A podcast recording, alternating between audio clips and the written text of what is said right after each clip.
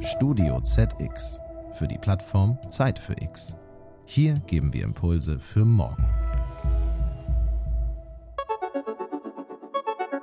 Ich persönlich in meiner Rolle als Personalverantwortliche finde auch super spannend, dass gerade das Thema Arbeitgeberattraktivität, Mitarbeitermotivation oder eben auch die Fragestellung, wie wohl fühle ich mich in so einem bunten Team zu arbeiten, auch einen ganz, ganz besonderen Stellenwert hat. Und das merken wir einfach auch bei den jungen Leuten. Das sagt Sandra Mühlhause, Personalvorständin bei McDonald's. Hallo und herzlich willkommen, liebe Hörerinnen und Hörer. Mein Name ist Ina Broska und ich begrüße Sie zu einer weiteren Folge unserer Podcast-Reihe Zeit für Arbeit, in der es um die spannendsten Aspekte rund um New Work geht. Diversity, das ist inzwischen schon ein fast inflationär benutztes Buzzword.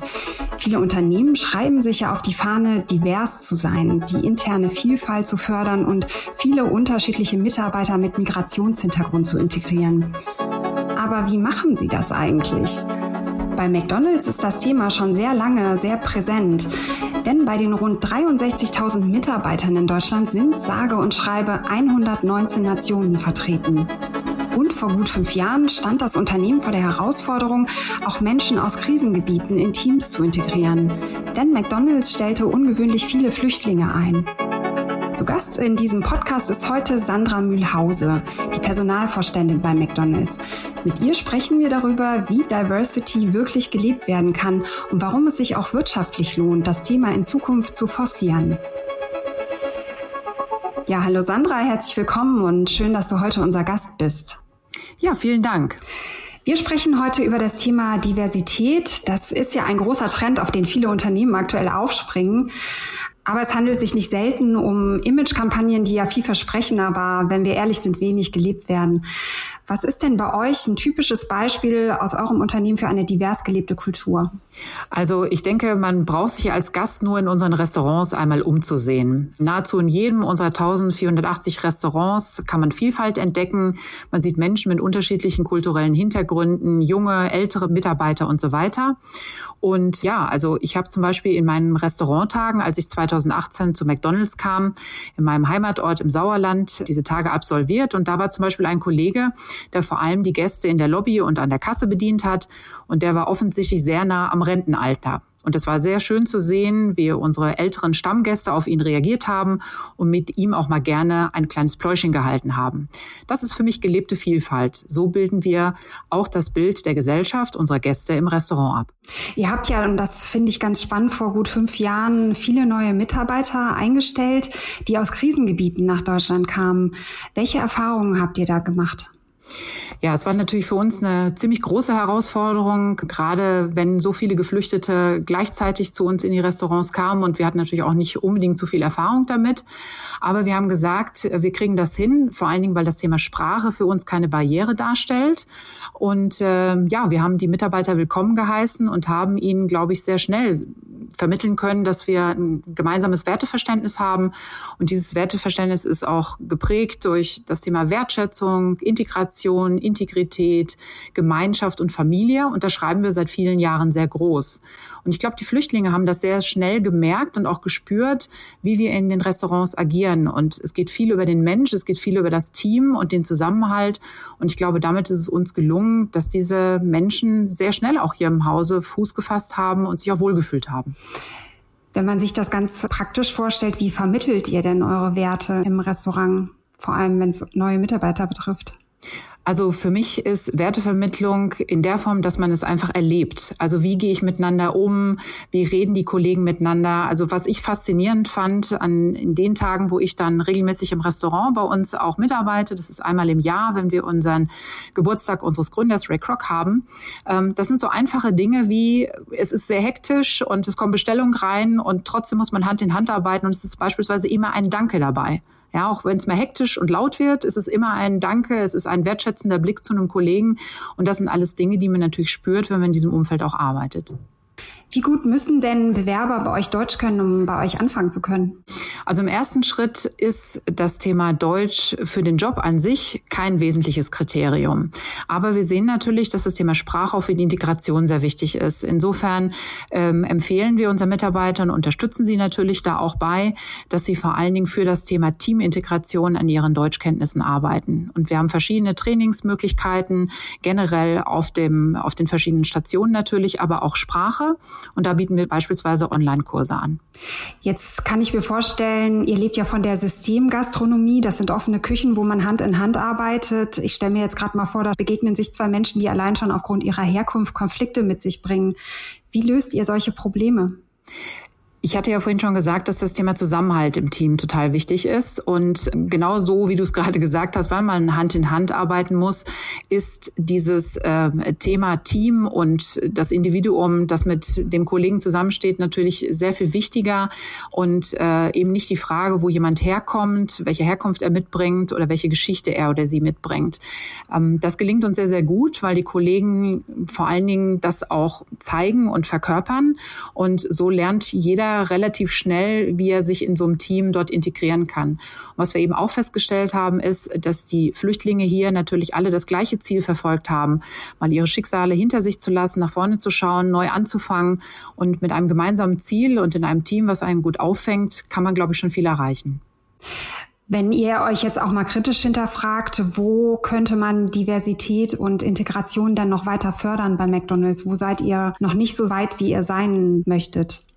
Also einerseits sicherlich bei der Integration behinderter Menschen, denn auch hier haben wir verschiedene Versuche unternommen, bestimmte Programme mal auszuprobieren.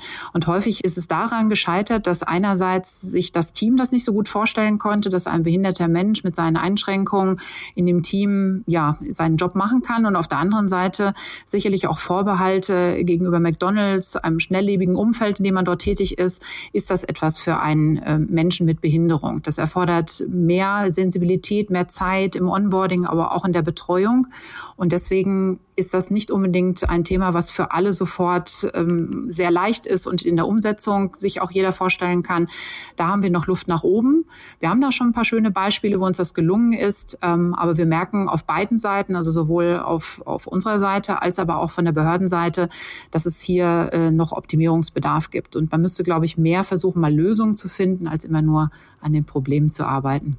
Apropos schöne Beispiele, hast du da vielleicht mal ein Beispiel für uns, wo euch das gelungen ist, die Integration? Ja, also wir haben eine Franchise-Nehmerin im Norden von McDonald's, äh, die Frauke Petersen-Hansen. Und der ist es jetzt schon über einen längeren Zeitraum gelungen, immer wieder regelmäßig Menschen mit Behinderung in dem Team zu integrieren. Sie hat, glaube ich, aktuell immer noch fünf Menschen mit Behinderung in ihrem Team, die dort sehr, sehr gut angekommen sind und ja, die sich auch sehr wohlfühlen, ihren Beitrag leisten können. Aber uns fällt halt auch auf, dass es nicht ganz so leicht ist, diese Erfolge auch zu skalieren. Und ähm, da müssen müssen wir jetzt in der nächsten Zeit noch mal intensiver dran arbeiten, um diese Beispiele eben auch in anderen äh, Restaurants auch umsetzen zu können. Ich wollte gerade sagen, könnt ihr wirtschaftlich denn messbar machen, dass Diversität sich richtig lohnt? Ja, also da gibt es auch tatsächlich Studien und da wir natürlich regelmäßig auch unsere Stakeholder mit überzeugen müssen, wie man an dem Thema noch besser arbeiten kann, nutzen wir natürlich auch solche Studien. Was ich da besonders spannend finde, ist einerseits natürlich gibt es auch eine McKinsey-Studie, die sagt, dass Unternehmen bis zu 25 Prozent mehr Performance erreichen können bei diversen Hintergründen, die nicht nur auf äh, Gender, sondern auch auf ethnische Herkunft abzielen, sind sogar 35 Prozent. Aber ich persönlich auch in meiner Rolle als Personalverantwortliche Verantwortliche. finde auch super spannend, dass gerade das Thema Arbeitgeberattraktivität, Mitarbeitermotivation oder eben auch äh, die Fragestellung, ähm, wie wohl fühle ich mich in so einem bunten Team zu arbeiten, auch einen ganz, ganz besonderen Stellenwert hat. Und das merken wir einfach auch bei den jungen Leuten. Wir haben ja einen sehr hohen Anteil an Jugendlichen und jungen Erwachsenen, die bei uns arbeiten und die finden das einfach mal richtig cool. Das muss man sagen. Und äh, natürlich kommen manchmal auch Vorbehalte, gerade wenn junge Leute sagen, ich arbeite bei McDonald's. Ach Mensch, da ist doch keiner, der irgendwie, äh, sind doch kaum deutsche Kollegen dabei. Und die meisten sind dann sehr, sehr stolz und sagen, ja, genau das ist ja gerade so cool. Weil ich lerne sehr, sehr viel über diese Menschen, über diese Kulturen. Und wir sind eine durchaus bunte Truppe. und ja, haben Lust, äh, diese kennenzulernen. Wenn du jetzt mal in die Zukunft blickst, was ist denn so die wünschenswerteste Vision? Wie sieht denn die Arbeitswelt bei McDonald's in den nächsten 10, 20 oder 30 Jahren aus? Also für mich wäre natürlich das Idealbild, ähm, wenn wir über das Thema Inklusion gar nicht mehr reden müssten, weil es einfach passiert ähm, und das auch gar keiner mehr hinterfragt, sondern jeder kann so sein, wie er ist und bringt sich auch so in, in, die, in den Job, in das Team ein. Und äh, es stellt auch keiner mehr die Frage, wo er oder sie herkommt. Ich glaube, das ist äh, sehr, sehr wichtig.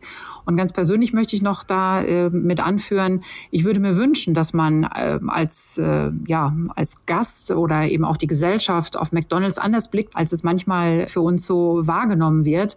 Denn wir bekommen häufig das Feedback, naja, bei euch arbeiten ja hauptsächlich Menschen mit, äh, mit unterschiedlichen Hintergründen und es sind ja kaum Kollegen, die äh, fließend Deutsch sprechen.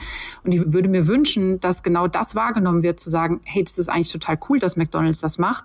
Wir leisten damit auch einen Integrationsbeitrag, weil wir ermöglichen durch Arbeit, ähm, sich in, in die Gesellschaft zu integrieren und würde mir wünschen, dass es mehr positive Stimmen darum gibt und weniger negative. Ja, das ist doch ein schönes Schlusswort. Ich glaube, das wünschen wir uns alle. Und äh, ja, herzlichen Dank, dass du unser Gast warst. Ja, vielen lieben Dank für die Möglichkeit, heute teilzunehmen. Wenn Sie jetzt neugierig geworden sind auf weitere Folgen mit spannenden Interviewpartnern zum Thema New Work, dann schauen Sie bei www.zeitfürarbeit.net vorbei. Die URL finden Sie auch in den Show Notes unseres Podcasts. Ich bedanke mich fürs Zuhören und sage Tschüss, bis zum nächsten Mal.